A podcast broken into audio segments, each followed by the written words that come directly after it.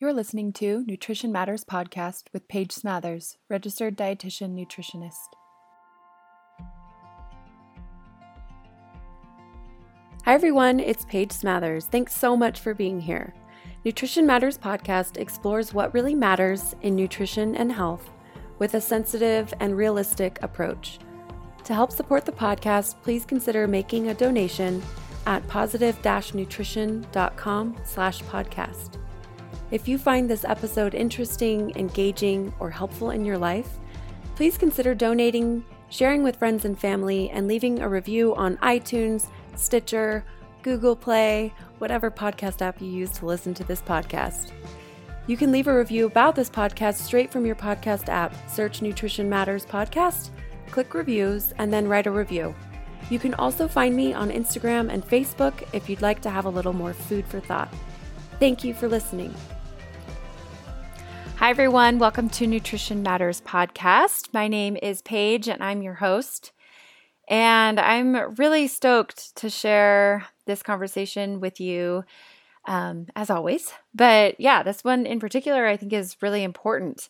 So, many of you who have been longtime listeners will know that I typically um, record episodes with sort of the non clinician in mind. So, my podcast is really geared toward um, the person who's trying to really figure out what matters to them with nutrition and health and um, trying to kind of work on their own relationship with food. So that's sort of usually who the podcast reaches and who uh, I record episodes for. So this particular conversation that I'm sharing this week is one that's maybe geared more toward the dietitian listeners that I have. And so even if you aren't a dietitian, I think you'll still find this interesting, hopefully, and relevant for um, all of us to be thinking about these things. So, this week I'm talking with Tamara Melton and Deanna Belleny, and we're talking about their new project, Diversify Dietetics. So, we're going to dive in and they're going to explain more about the mission of Diversify Dietetics and what it's for. Um, but it's this really great new nonprofit that is providing mentorship opportunities, um, spotlights of um, different dietitians, and um, opportunities for education and training for folks in um, leadership roles in internships and in other other areas for dietitians to help maximize um, access to jobs and to success and also to internships and training for registered dietitians and students of color. So I'm super excited about this because this is just such an important thing to be able to have representation, people who look like you, who are in roles professionally that you um, hope to be someday. It's really just nice to see someone who looks like you, nice to see someone doing the work you hope to be doing. Um, that just helps it not feel so out of reach. So, today on the podcast, we're talking about their new program and uh, we're highlighting what they're up to and really digging into some of their own experiences that have sparked this idea for both of them. So, super excited about that. I also, um, just a follow up from a couple other weeks, a couple weeks ago when I made some announcements about uh, my a dietitian's role in addiction recovery webinar that I put on. I got that approved for continuing education as a pre recorded webinar. So if you're interested in um, listening to that, it's ten dollars. It's it, you can find it on my website positive-nutrition.com uh, slash SUDS. So substance use disorders is what that stands for. So head on over to positivenutrition.com slash SUDs. And there you'll find um, the webinar and also the the ebook uh, with the same title, Dietitian's Role in Substance Use Disorders. Um, there's an ebook that you can access that will give you a really good kind of foundation to understanding um, more about substance use disorders and the dietitian's role in that setting. Um, so, if you're interested in learning more about that and getting some continuing education, you can either do the webinar for continuing education or just read the ebook, which doesn't provide educate or continuing education credits, but really informative as well. So check those out. And also, um, both of those are sort of an introductory thing to this 10 week curriculum that I've created. Um, so it's called Positive Nutrition for Substance Use Disorders.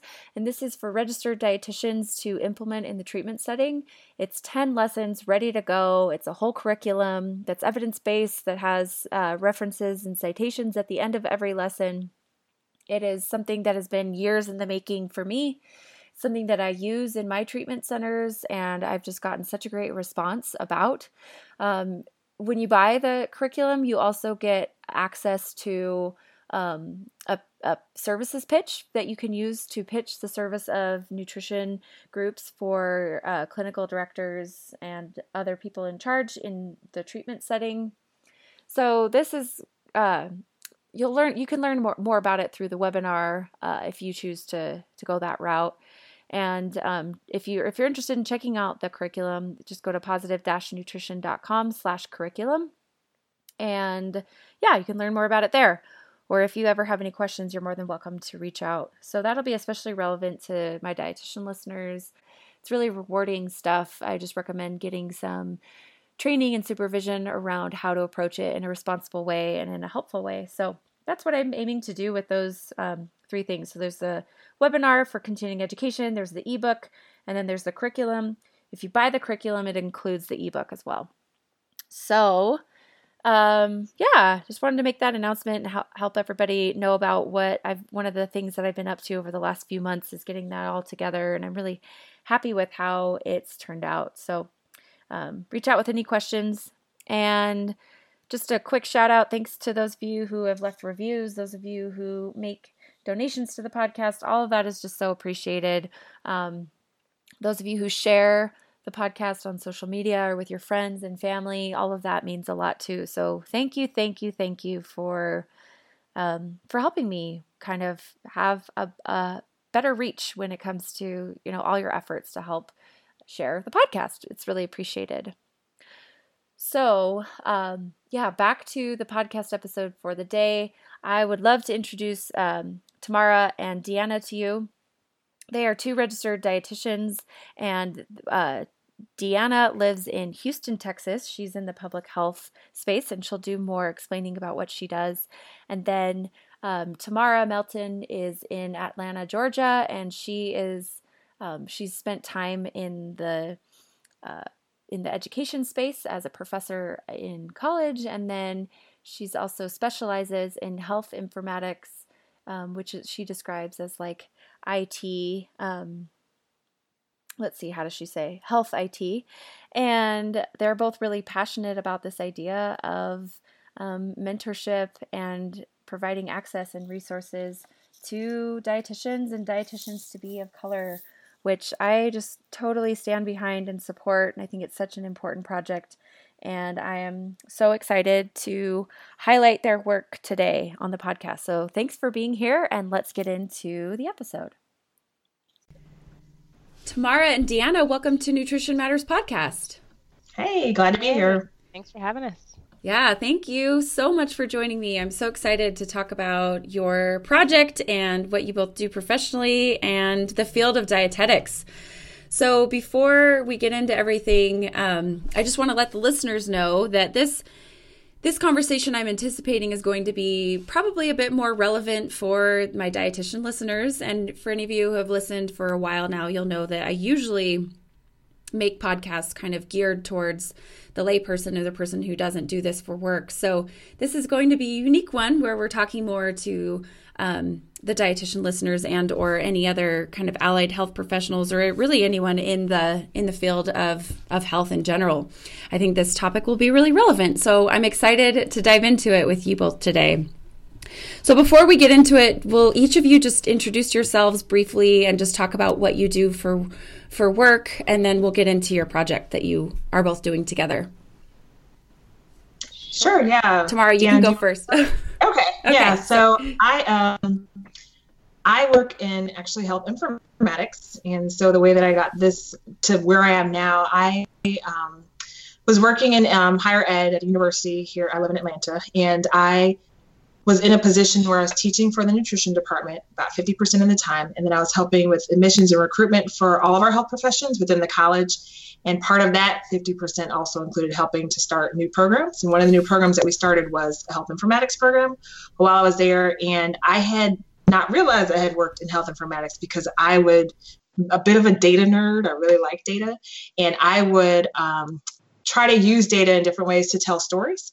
And that is definitely a component of informatics. So, very long story short, I became the program director of the health informatics program at Georgia State University and did that for four years. Um, but then I wanted to go out and actually practice um, in informatics because I had not actually really practiced in it as an informaticist. And I had completed a postgraduate certificate at Duke in their nursing school in informatics. And the um, you do a practicum to kind of get some practical experience. And I really loved that. And so I had the opportunity to um, take a position. I actually wrote my job description uh, for the position that I have now, where I am the uh, national director for health informatics for Morrison Healthcare. So I basically work um, with all of our accounts. So we have we are the largest healthcare food service company in the United States, and I work with all of our accounts. Um, our end users, as we call them, they are dietitians or chefs our frontline associates, the folks who deliver the foods to the patients, um, who might be serving the foods in our cafes, and any kind of a project that we have that uses software, um, technology, or on the backside, any technology that we have that uses data. Um, those are the types of projects that I work on. So it's a lot, it's a mouthful. It's definitely a lot of people like, nope, I don't want to hear it. it sounds very data like, but I love it because with this position, I work with dietitians and I work with IT. And for me, that's like the perfect job. The best so. of both worlds that you love. Best of both worlds. Yep. Awesome. How about you, Deanna? Yeah, and for me, I'm kind of on the community side of things. I started out uh, after my internship working for um, a nonprofit that kind of had a charter school as well as some Head Starts. And so I was managing their nutrition program, which was kind of a nice blend of food service and community. Um, and then I decided to go back to school and get my master's in public health because I really liked the whole program planning side, learning how to build and evaluate effective programs that were meant for the community. So I did that and finished um, at UT School of Public Health here in Houston, um, and then started with the county's public health department, Harris County Public Health. Um, that's what I currently do now. It's really, really exciting. I, I really love working in the community. So awesome. So well, thanks for sharing that. That's really good to hear yeah. the background of what both of you do outside of this project. So, really quickly, it sounds like you, Tamara, were sort of the one that maybe came up with the idea and then brought Deanna on board. Is that is that fair to say, so, or kind of give us the background um, of what you're up to? I think what was happening was Deanna and I were having the same idea hundreds of miles apart and didn't realize oh, it. that's um, the best. through the awesome. through the magic yeah. of social media, we came together. So I had actually thought of this this concept because one of the benefits that I had as being the um, the chair of the informatics program at the university was that I was the person who got to lead our admissions process, and so I was the person who was able to if you will, take a chance on students. So if we, you know, you have your, you, can, you know, measure students by GPA and, you know, their volunteer hours and da da da da, decide who to choose into the program. But I had some leverage um, in that leadership role to decide to take students who might have a little bit less of GPA and then kind of really give them an opportunity to come into what was a challenging technology based program that also had clinical with it. And so as I looked at the field of nutrition, um, I thought, you know, through the course of several different conversations that I have with people, that if we could somewhat um, change and shift so that students who are of color um, have the ability to either have more access to resources so that they can get over any barriers that they might have, be it related to their race or ethnicity or just related to anything that might be common to any student and be able to get them into programs that kind of nurture them through, then I think that we could see a shift in the diversity within our profession. And I mentioned this to my husband, and he works in the business community. He said, Well, sounds like you want to do something like what they have for this organization that's called MLT. It's Management Leadership for Tomorrow. And I looked it up um, and looked up MLT on, on the web and saw that they have career prep for underrepresented minority students, and they're really successful, and these students go into these leadership roles. So I was saying all this, and I was cryptically putting like all these things out on my social media. So people were like, "What are you doing?" I was like, "I don't even know what I'm doing yet, but I know I'm going to do something." Um, and I mentioned it to Jess and Wendy of Food Heaven Made Easy, um, and I said it to them at FNCE last year, our nutrition conference that we have every year, and I just kind of said to them through social media, like, I'm working on something. I want to have this nonprofit that will help to increase diversity. And Deanna actually reached out to them because she had the same idea. And she, Oh, they so said they you need to connected connect with you. Tamara. Oh, Yes. Yeah, that's they connected awesome. us. So they said you need to connect with Tamara, and I had already, um, I've really been putting things into place and had a different name, but Deanna reached out to me, thankfully, and we chatted. I tried to talk to her as soon as possible. And we chatted, and when I was telling her my idea, she's like, "Yep, yep, yep, yep, yep." Yep, and I said, same, "I same, mentioned, um, yeah, I mentioned MLT," and she's like, "Oh yeah, my fiance was going through MLT," and that's when I said, "Oh, we need to work together," because most people have never heard of that organization. So yeah, I think Deanna, you could speak to that. I think we were concurrent. We, there were so many um, ideas that we had that were aligned. We just hadn't met yet. Oh, that's so, So- amazing. Yeah, Deanna, talk about your process. I mean, exactly, exactly how I felt as well. So I had kind of, you know, had a couple experiences where I felt like um, my race played a role in something that someone had said or something that someone had did, um, especially, you know, at FNCE and around different um, dietitians. Um, and so I had had a dialogue with my director from my um, my dietetic internship, who works at a HBCU, and I had just kind of picked her brain about you know how does this work in the selection process like what is the issue like why haven't we come further um, especially for an organization that's been around for a while you know why are the stats so low um, and so we Do you know what talked, the stats are, really quick? Like, do you do you I think have from that? on- 2017 what is it 9% tamara that are considered non-white Yes, so that is the That's number the field of, of yeah. in the field of Yeah. dietetics.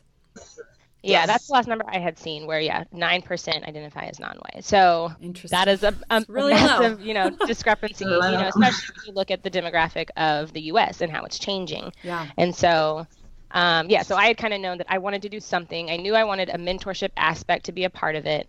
Um, I knew I wanted to focus on, you know, skill building, but also, you know, target the educator so that, you know, we could kind of reduce this barrier or this mindset of whatever it is that, um, you know, there's not a larger amount of RDs of color being admitted into dietetic internships. So I kind of poked around and like made a, a, a site that looks nowhere near as gorgeous as the one we have looks It looks now so good. it really does.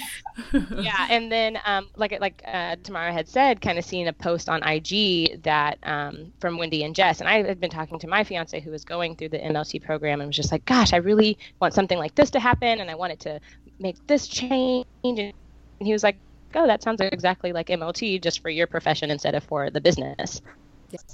Okay, so you both were having the same idea across, not really across the country, but very far apart from each other.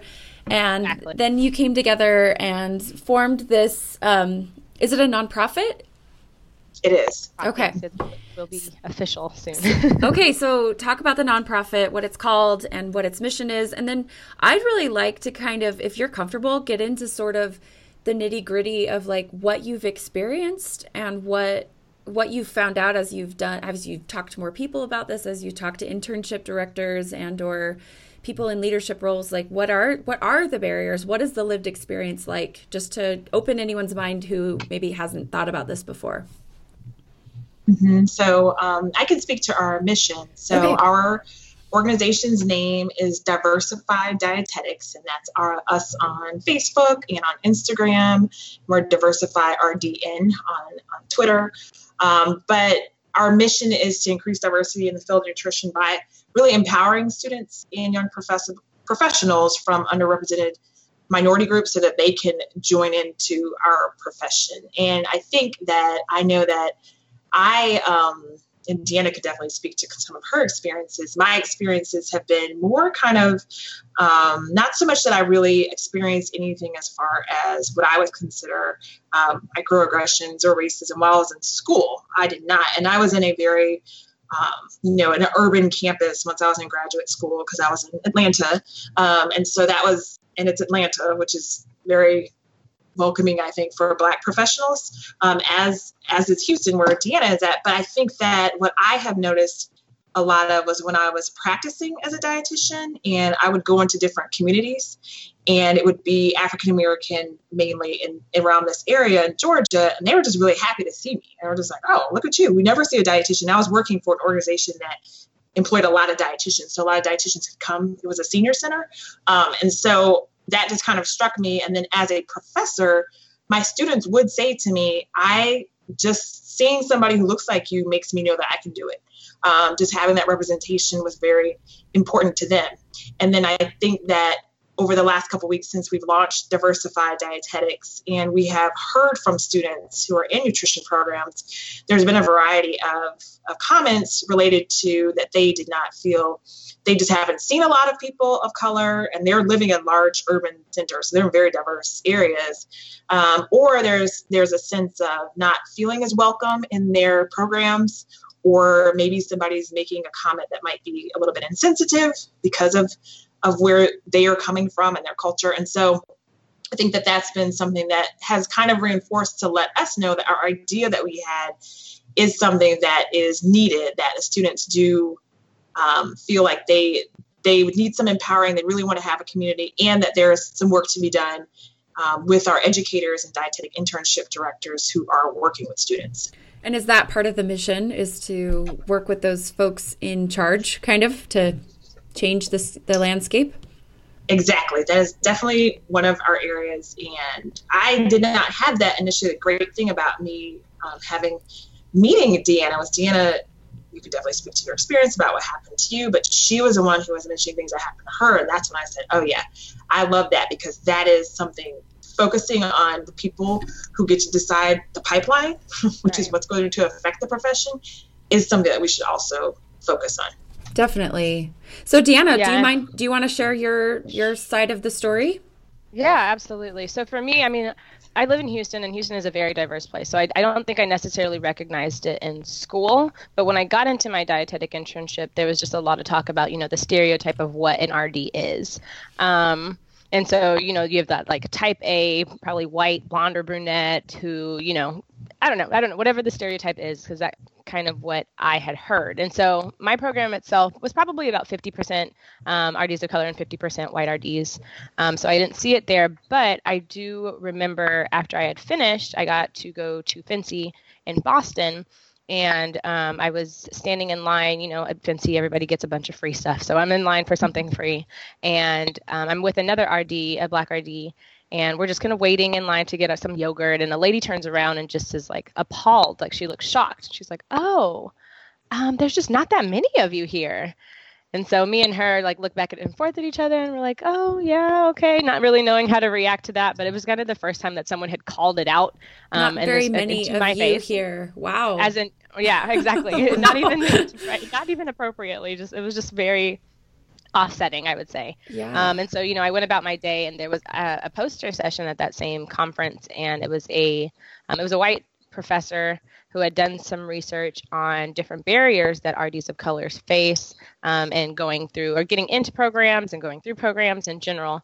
And um, a lady I was standing next to, kind of, you know, you, you read the board and you kind of look at the research, and she was like, well, you know, I'm a director and I had a an African American in my class last year and you know, she didn't pass her RD exam, so I just don't know. And oh so, you know, I, ah. I, know. It's so appalling. like and so, so appalling. like and my jaw is on the floor. like mine is right now. Yeah. Yeah. And so oh. and I'm I'm standing right next to her. Like it's it's not we're not far apart. She's not whispering. So I, I'm just staring at her and looking at her and I'm like, okay, you know, more than RDs of color are ones failing exams. Have you thought about that? She's like, Oh, are you an RD? And I was like, Yes, um, I am. That's why I'm here.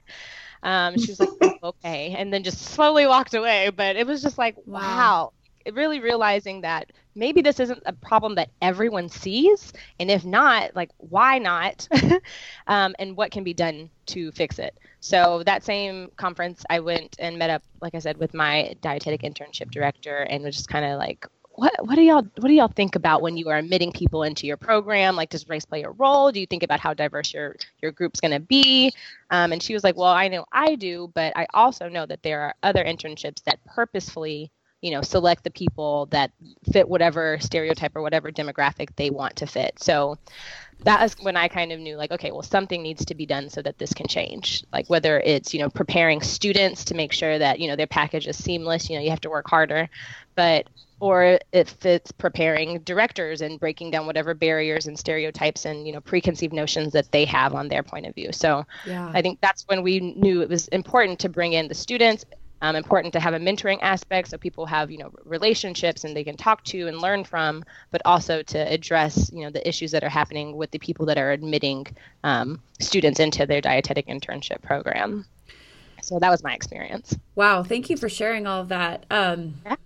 I, I know that this doesn't relate on on any significant level, but just for my from my perspective, I I feel a little alienated from my own profession sometimes just because I don't identify as like a really type A person. And so when you when you were talking about that stereotype, I'm like, yeah, that's just so not me. Like and I've had I've had feelings where it's like, wow, if that's how I have to be in order to be a dietitian, maybe I haven't picked the right um, profession. I can only imagine what it must feel like you know, just with so many other layers of of race and culture, and not feeling like you even have someone to look at who is uh, like in that mentorship role, or like does do people from my background even go into this field? Like I, I I can only imagine because I already feel a little bit, you know, alienated sometimes just with my temperament. Yeah, and so we recently did an RDN spotlight um, on our RD whose name is Kendra, um, and she brought it up, you know, how this impacts our patients because, you know, she was teaching, I think it was a group of African American um, youth. And, you know, the, the reason they didn't want to eat healthy is because it's it was a white people thing. You know, it was perceived as something mm. that not someone from their culture does. So, I mean, this has implications, you know, from students all the way to the patients that we're trying to impact. And so I think that's also a message that we're trying to make sure is relayed is that this isn't just for, you know, the individual or, you know, the classroom. It's for everything. It's for health health in general. That is such a that is such a good point. I can see that being such a barrier. Like, well, that's that's white people stuff, and so I don't mm-hmm. I don't want to even you know have especially coming from a small blonde white type A right. woman, right? Like that's just going to be mm-hmm. super tough to even hear. I, I can only mm-hmm. imagine. Okay, thank you for sharing all of that. That's super super interesting. So it sounds like there's a lot of layers of what you both are putting together here. Do you want to just kind of kind of give maybe a zoomed out broad picture of what of what you're doing and then let's talk about the different components and why each of them matters and i think what's really interesting to me um, in particular is just hearing those little anecdotes like like you just mentioned oh it's very it's perceived as a white person thing to care about nutrition and so more people of color who are dietitians are going to be able to relay messages in a way that's just so valuable for lots of different, you know, people from different backgrounds. So, so that yeah. types that type yeah. of stuff is really fascinating um, mm-hmm. to me to just kind of weave that into what you're what you're doing as you're explaining what what you're doing. Talk about that kind of stuff. Mm-hmm.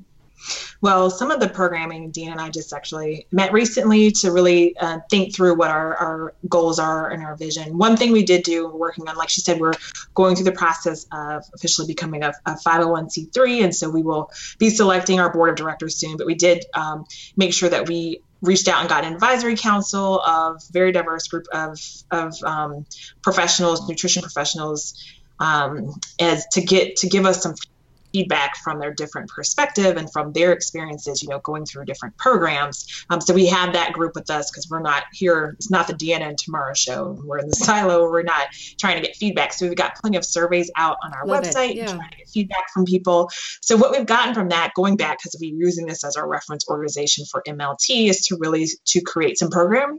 And then one of the programs is to um, give students resources. There are some organizations out there, I know, even companies that offer quote unquote resources for students to be able to find successfully get into um, through uh, you know undergrad and internships, but you have to pay for it, and we know that's a barrier to students of color is to pay for things that they're already trying to pay to go through school, and so we have that as one of those resources. Deanna kind of mentioned that uh, we want to make sure that the students are prepared you know, um, when we talk to educators, and I know from somebody working in admissions, there are laws that say you can't look at a student's race to choose them for a program. And so we're aware of that. Yeah, that was but, that question when you were both mm-hmm. talking about yeah. meeting with people and that they were sort of admitting to that. I was like, isn't that illegal? Yes, there's a there's FERPA law that say that. So that kind of that's something we need to be aware of because not only is that yes, they shouldn't be doing that in the in the fashion that Deanna mentioned, but they also can't do it on the flip side where they go and say we're only going to accept all the students of color um, because we're looking at their ethnicity. That is not legal. But what you can do is affect the amount of students who are eligible to be um, accepted into your program. That is a way to affect um, a program's demographics. It's something that we did at the university that I worked at. We just made sure that we had the student, we are going out and making sure that all students are equally prepared. And that um, equality versus equity is is very important because there's some students who just because of we, there's a lot of different things um, in, in, in the United States and the structure that's going to affect the students as from a from a five year old on to an 18 year old how prepared they're going to be for college and then can they um, pay for college if they're not able to pay for a semester of books, how will they continue on, et cetera, et cetera. And a lot of these barriers will affect um, students of color. So some of our programs are going to be looking at things like that. And then also we talked about our mentoring program um, that will help them with, uh, you know, having someone who, you know, can, they can identify with who can help them through that process and choosing you know an internship. And, and i know for me you know a lot of people when i went to undergrad didn't even know that that was something they had to do. So they didn't know to save up money yeah, for it. Right. And so that's things that they need to know about too. How do i do that? How do i get ready for this whole match process? And now we're going to have this new master's degree requirement. So how do i do? So that's what our program is going to be around to give them these the education, if you will, or resources to let them be successful. Because yes, when you have an aunt or a friend or someone who you know can who has done this before done college who can take you through and help you to be successful that's really great but a lot of students of color don't have that and so we want to provide that to them um, so that's one of the things that we are are working on is um, just really um, strong programming that the students can have access to these resources um, that can really help them with really specific targeted um, resolutions to any sort of a challenge that we have seen coming up. And we've gotten a lot of the the, the ideas from students because we mm-hmm. have a mm-hmm. survey out there, and we've said and that's always the best way to do it. Yeah. Mm-hmm. So that's definitely one of the things that we're doing and then all like kind of underlying all of that we still have kind of the social aspect of it. So a big thing for us was to making sure that we are building this community or having a platform where this community can kind of blossom. So of course we're on social media twitter facebook instagram and, and where people can effectively have conversations about you know whatever they're going through. Whatever whether it's you know i'm, I'm writing my letter of intent or i don't know who to get a recommendation letter from. There's a community there that that you can bounce ideas off of even if you're not participating in maybe one of the, our formal programs that we're going to uh, have or more formal formal programs. Um, they're they're still that there, and I think we've definitely seen where people are, are excited about it. They're excited that the the pages are there and that you know they're able to connect with people that are in their state or at their school or you know nearby um, that are are diverse just like they are. Um, and another um, feature that we have on our website I'm really excited about um, is the RDN Spotlight series that Deanna mentioned mm-hmm. earlier. And so we just kind of put a call out and said, you know, if you're an RD of color working in any area, you don't have to be somebody who's like in media or something like that, just any area, please uh, reach out to us and answer um, some questions so that we can do a series. And the goal there is to have a group of, of, of dietitians for representation. And we've had people who are Southeast Asian, African American, African, um, who are from the Caribbean, who are, they're from Mexican. I mean, they're all over the place who've already reached out to us. And so I'm just really excited to, as we're hmm. putting those up on the blog, of all these different RDs who are going to be on there so that if a student is Mexican or a student is um, from, um, uh, you know, from Pakistan or something like that, they will look and say, oh, there's somebody who looks like me. It might just be one person, mm-hmm. but we're putting them out there and documenting it and their stories so that people can see them. And I think even more broadly to the clients and the patients that yeah. we serve, maybe they see it too and they say, okay, they do have somebody who understands about you know whatever my customs might be right. or my, what's really important to me and my culture. Okay these are, this is a legit profession because they are really getting to know what we what we're all about. Right. So i i can see that it there's implications for for the students and the the professionals the dietitian and that that whole community how important that is to have that support and that representation and the mentorship and all of that and then beyond, you know, why did we all become dietitians? I would mm-hmm. assume mm-hmm. it's because we really want to help people and we want to, mm-hmm. you know, do good in this world. And and that is so necessary for the people that we work with to feel like they're understood and to feel like there's a connection and um, some shared experience. And obviously, you can do that across cultures and across races, but but how how awesome for you know a, a client from Mexico to have a Mexican dietitian who can uh-huh. connect on that level, and how great to have someone who who knows halal in and out because that you know that's the their practice at home versus you know some white girl from Utah being like let's talk about let's talk about halal you know what I mean so that's that's mm-hmm. really great mm-hmm. it it ends up in better client and patient care which I think is what we all want. Exactly. And we just put a blog up um, today uh, kind of focusing on that because we know you know we want to make sure that we're rooted in evidence as well because we are dietitians and we value that. Um, so there's a blog that's just talking about why this matters what the evidence is kind of saying about it um, from the patient perspective as well as from the student um, educator's perspective of, of why diversity is so important. So tell me more about that. Like what did you talk about in the blog post and what's yeah, some so interesting things from there? The title is um, the academy diversity and um, you know the, the, the search for a brighter brighter future something along those lines. But um, yeah so the i mean from the educator perspective or from a student perspective it just is research that shows that these students get a better quality education if they're in a diverse um, setting. It improves their skills. You know, you'll get to have a better racial cultural understanding. You get more active thinking, um, intellectual engagement, maybe some cultural sensitivity, hopefully. Um, so it's beneficial for the student.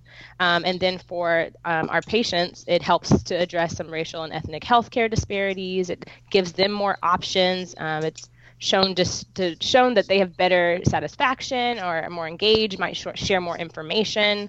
Um, so just leads in better outcomes health wise um, and better satisfaction, like I said, um, if they're working with um, someone that they can identify with. And there was also some research that pointed that minority practitioners are more likely to work um, in those minority neighborhoods and in lower income communities as well. Um, so it helps to address you know disparities that are there. And yeah, that's so that's so important. I, I'm interested in your lived experience, both of you, if you don't mind sharing. Just like, what is it like for you when when you have a client or a patient who um, who is white do you get treated differently do you notice that there's a difference i mean i notice as a female i notice that there are like sometimes when I'm teaching a class and there's men in there, and this isn't across the board and, and always true, but I noticed that there there is this element of like, oh well, I need to show you how much I know, you know, because I can't have a woman teaching me, and so that's my lived experience. Um, but I'm wondering, you know, from your perspectives and what you've what you've experienced, have you had some of that kind of professional? Um, I don't know what the right word is for that, but yeah. I have to say that I haven't, um, when I did any one on one counseling, um, and I've seen hundreds of, of clients and patients over the years, um, if they were a white um, patient or client, I never had uh, an idea of them even really questioning what I did or know or anything like that. Um, I have had some, not really question, I think just more surprise because I work from home. And if I walk into the room with maybe at a client side or something with my current position, because I work in health IT, they're like, oh, we didn't expect to see a black woman working in health IT. Like that's just not who we at all expected. Um, so every now and then I get that. What I got was kind of what, what, um, what I spoke to before is that um, when I'm working with people of color, they're so excited to see me. Mm-hmm. It's a thought of, oh man, girl, you made it. Yes. And there, there's just a shared, like, yes, we're so happy to see you. And then they'll say things like, oh, you know what I mean when I'm talking about eating this, or you know what I mean when I'm saying such. There's this sense of yeah, that. And then for sure. students, yeah, when working with students, they would say, you know what I mean about such. It would be that, you know what I mean type thing. Like, I don't have to explain to you what I'm talking about because you're you get where I'm coming from. Granted, this is definitely with African Americans. That's definitely. I'm not saying it's like if I'm with all um, populations who, right. that I might be working with, but the majority of the populations I was working with were African Americans um, of students or even patients, just for the region that I live in.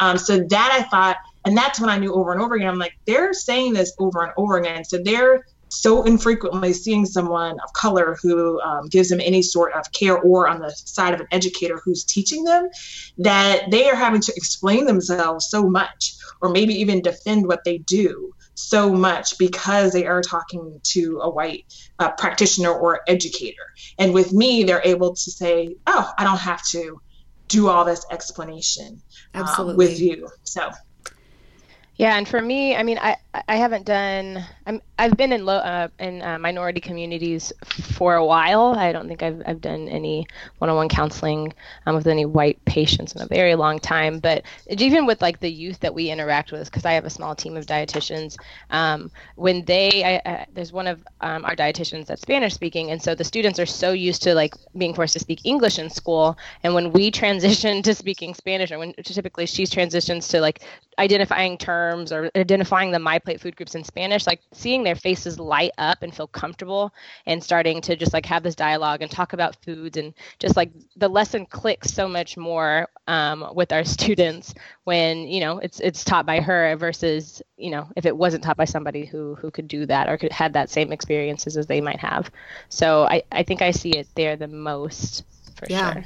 That's yeah, that's really that's really really true. Um, I love that, and again, it results in in the very best care for the people that we're trying to help, which I think is so like it's just nice to boil it down to something simple like that. Like that's what that's why we're mm-hmm. here. We we all mm-hmm. care about that.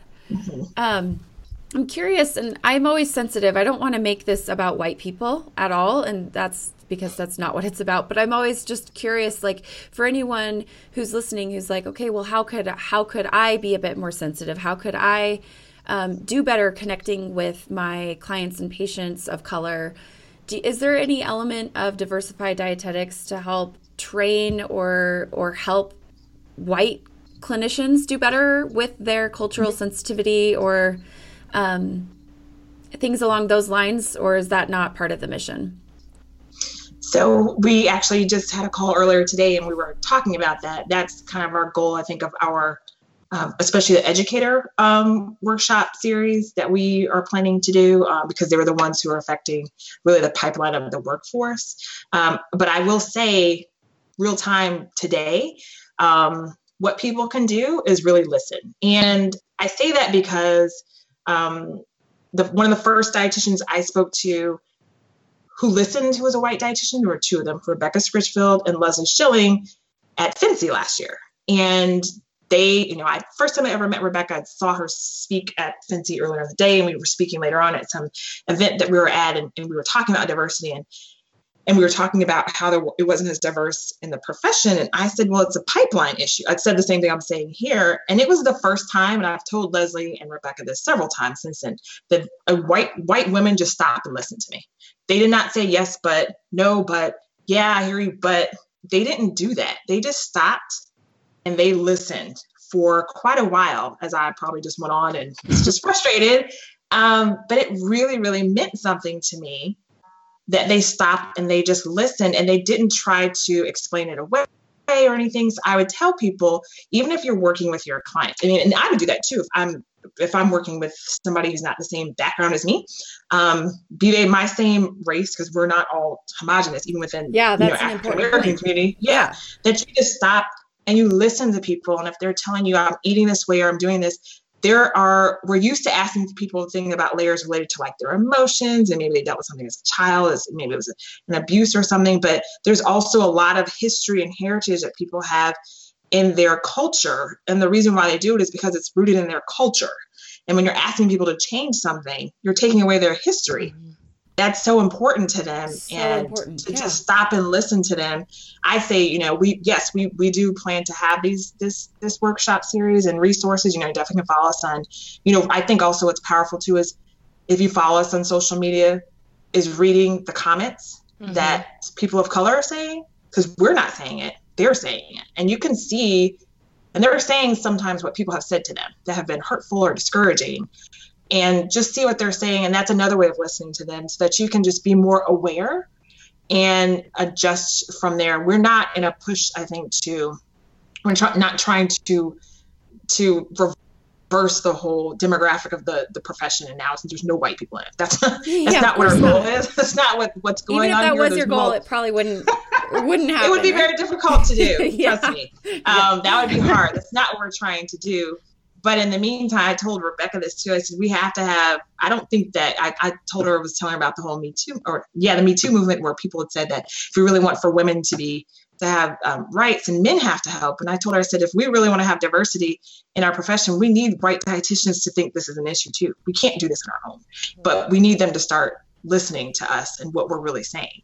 So that's that's something I'm aware of and wanting to be sensitive of too. Like I don't want this to feel like I'm like, oh, look at me, I have Tamara and mm. Deanna on my podcast, and then that like let's make this all about me. That's that is 100% like something I'm aware of and also something I am not trying to do. I think that I think you're so right. I think that white people who are in positions of having platforms or or leadership roles or admitting interns into their program really could benefit our entire profession and then in turn the people we serve when we when we listen when we provide um, space to have these discussions when we do the work of really looking at our own issues around these things and really actively trying to work on them ourselves i think I think this be, it becomes really obvious that this is a really big deal and something that we all can have a part in playing.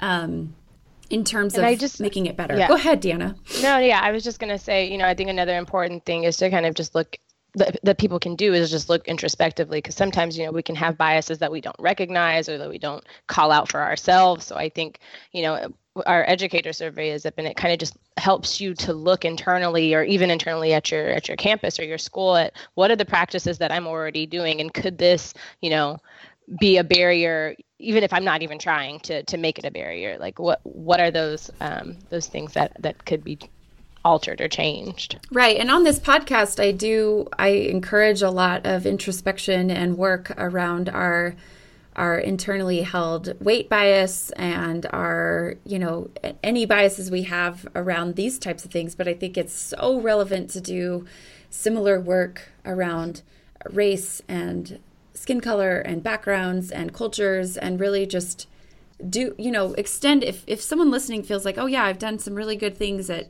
becoming better at not making assumptions about someone's body size maybe you know trying to extend some of those skills into this arena because it benefits everybody when we're when we don't make those assumptions and when we listen and um, you know look at our own biases.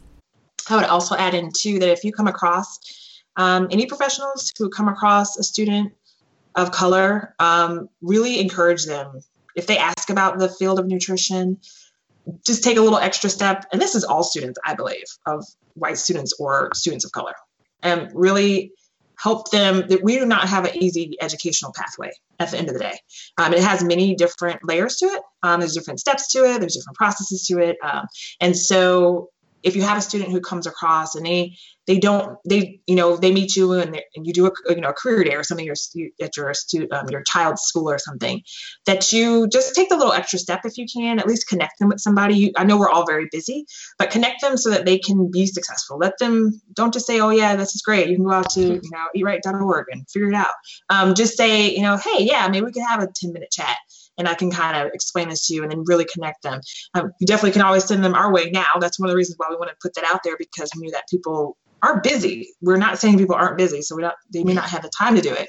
So we want to have that platform, but at least take that little extra step because sometimes it's just some they just need somebody to to just show up point them in the direction to go or they might have a question or something like that or you know we, we i know we had april was um, preceptor month you know offering to precept students i can't tell you how many students have reached out to me who are doing internships who are just trying to find a preceptor. Mm-hmm. they're just trying to and they they struggle because they can't find a preceptor. So little things like that that you might have someone come across your pathway you know just that's definitely something you can do is you can um, you know you're not may not be a formal mentor for them but you can serve in a mentorship way or at least just assisting them to get some resources so that they can continue on in, in, in making their career goals.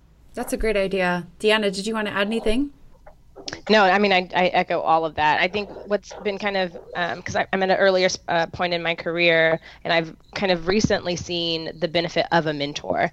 And so I think that's also why it's important for us to have that leg um, of Diversify Dietetics. But the mentors in my life were kind of the people that shifted the way I thought about my my projected career path, like in a big way. And so I just think having that person in your life, even if it's someone that you talk with on a monthly basis or bi-monthly basis, just having that different perspective from someone that's been there before, um, I, I, think is very useful. And I, I wish I had one in undergrad or in my dietetic internship that I could have leaned on. So I'm, I'm glad that the resources are going to be there um, for that to happen. Yeah, that's such a big deal. Go ahead. Yeah, and I was going to add too. I I mentioned this to people before that I didn't have any just because of the of the um, the sheer numbers of people of color who are in our profession. My mentors have all been white women. I mean, it's not that people haven't, you know, helped me along the way. They had, but they really listened to me, and they really were very sensitive to whatever, um, you know, unique challenges I may have had. But I have some people who the reason why I have the job I have today was someone I met from undergrad 15 years ago, um, who has kept up with me. Mm-hmm. Um, of over the years. And so it is possible for you, and, and we do not have the same background. I can guarantee you these people grew up in a very different way than I did. But they, what really uh, warms my heart to, to my mentors is that they were okay with that. They're like, she doesn't look like me, doesn't have the same background. She's not going to believe everything I say. We may not have the same religion or even, you know, anything like that, but they still were willing to mentor me and so that is something that people can keep in mind too. The person doesn't have to look like you for you to mm-hmm. mentor them. Um, that is possible to have uh, that relationship with a, a, student or like Deanna was saying, young professional. I think when, one of the things we've seen, I was kind of surprised to see from feedback of young professionals is that several of them have said they haven't had any mentors. There's dietitians all around. And so there's something going on there too that maybe there's uh, an idea that a mentor mentee should look like me or think like me or you know have a very similar background and that's not true you can really have a successful mentorship i'm so thankful for the people who have you know kind of taken me under their wing over the last you know 10 15 years from me being a student into a professional. Yeah that's that is invaluable to just have i mean and i just like in the therapeutic relationship, it's a huge percentage of, of what predicts positive outcomes in therapy is the connection that the client has with the the therapist. Like that connection is so critical i think that that's what you're speaking to here is you can mm-hmm. connect across races and across cultures or across religions or whatever might be a potential barrier. You can connect. It's just it's sometimes easier when you have some of these things in common. Um, but but if you can help build that trust with the person you're mentoring or the person who's mentoring you i think that that, that can also be something that all of us can think about how we can do that better well this is such an incredible program you both are doing and i just i love that i love the idea that both of you had this idea eh, separately and then came together we're connected by it's wendy and who's the other one of food heaven made easy? And jess wendy and wendy jess. and jess okay. Um, and came together to create this amazing platform for let's just kind of summarize. So there's there's mentorship for young professionals and students there's blog regular blog posts that talk about these these things but also spotlight some dietitians in the field. Is that right?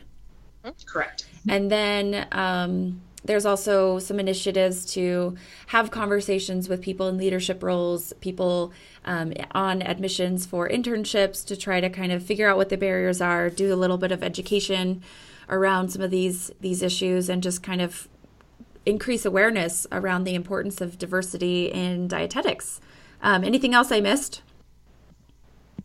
I don't think so. I think that's kind of the three major arms awesome. of it and I know it's new, so I'm sure it'll evolve in yes. in months and years to come. But that is this is when I heard about this project, I was so excited because um, I I am this is just such an important thing. Um, I have clients come in my door who I know like my physical presence makes them a little bit uncomfortable. Like I can feel that from them, and and it's hard because I can't change the way that that I look, but at the same mm-hmm. time, I just wish that there were um, some options for for people to seek care and services from people who who they're able to connect with. And I think that this is such an important thing. Again, coming back to this idea of like, how do we help people? How do we really effectively do our jobs? I think this is such an important part of that. So I'm I'm really grateful for what you're doing, and I'm excited to see how things evolve and grow through the years. Thank you. Yeah, we're definitely excited to see where things go as well. You know, we have our advisory council, and we're interested to hear their points of view as well. So, um, yeah, thank you for for highlighting our platform, mm-hmm. and um, hopefully people can visit our website, um, can also visit all of our social media pages, um, and and learn more about it and get involved. That's awesome. So, will each of you just take a little minute to kind of summarize what you're excited about with the project and also maybe just some ideas just in general? Like what do you wish people knew about nutrition and health? And what like if you could give people advice what would it be? Just kind of in general. So i would say i want people to know that nutrition is not complicated. Um, dietitians are here definitely to um, you know kind of guide you if you need some some help but i always tell clients that i work with that you you really do know how to eat. You learned it as a baby. Um, it's within you. And if you are someone who is from wherever you are from from around the world that even from where you're from is there's there's a healthy way to eat that way too. And so there is a way to that. include your mm-hmm, there's a way to include your history and what's important to you and your values that keeps you connected to your history in a healthy lifestyle. That's good. Totally um, agree. I love yeah, that. that's really good. Tamara, that's awesome.